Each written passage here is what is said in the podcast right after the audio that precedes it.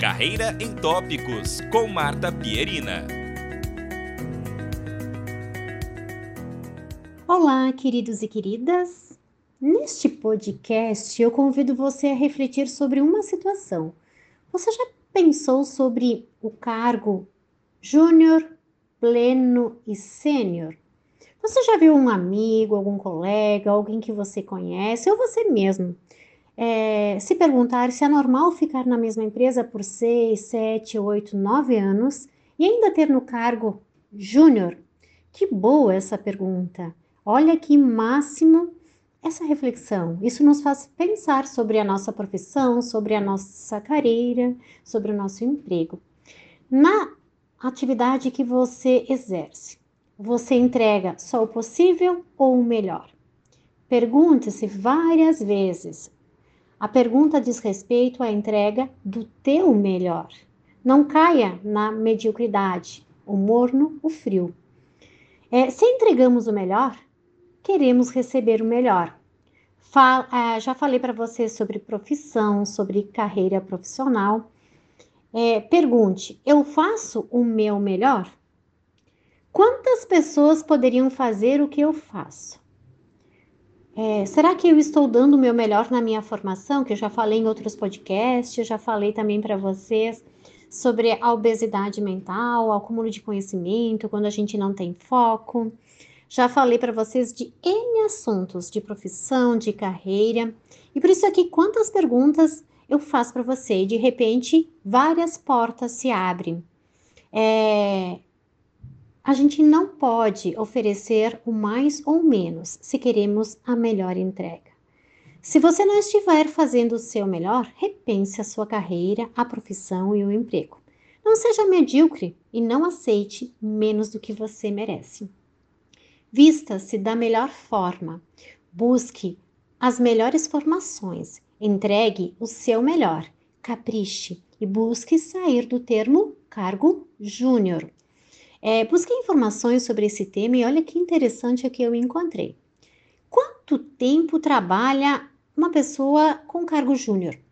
Então, quando a gente pensa em nível júnior, em geral, as empresas consideram um profissional júnior aquele que tem até cinco anos de experiência na mesma área dentro da mesma empresa. Então, nós estamos construindo aqui argumentos e informações para pensar sobre a nossa carreira, sobre a nossa profissão e sobre o nosso emprego que significa nível júnior? O profissional em nível júnior, ele costuma, recém ser graduado, e na maioria das, suas, das vezes ele possui pouca experiência profissional, ele não domina o que ele faz. E ele não possui autonomia, ele não replica conhecimento, ele segue as regras que a empresa impõe. Então, é comum que esses profissionais tenham menos autonomia em suas funções e que precisem de maior orientação dos seus superiores na tomada de decisão. Olha, aqui a gente já começa a entender o que é um júnior. É, e o que, que é um pleno, então?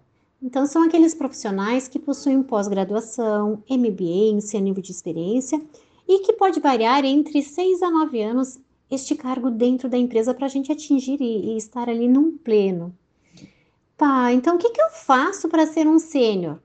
Então, aquele sênior é aquele profissional que assume função de gestor e líder de equipe e projetos. É aquela pessoa que sabe liderar, que dá sugestões, que capacita, replica, trabalha com autonomia.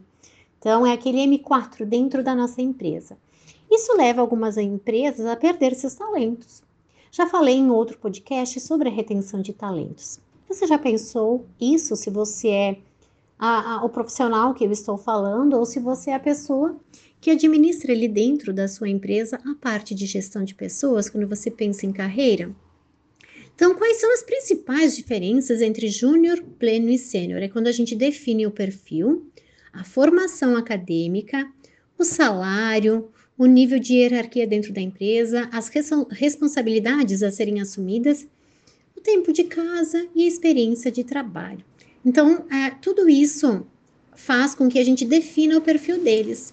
Então, a primeira diferença entre cargo de júnior, pleno e sênior é a definição do perfil desses profissionais. A gente define.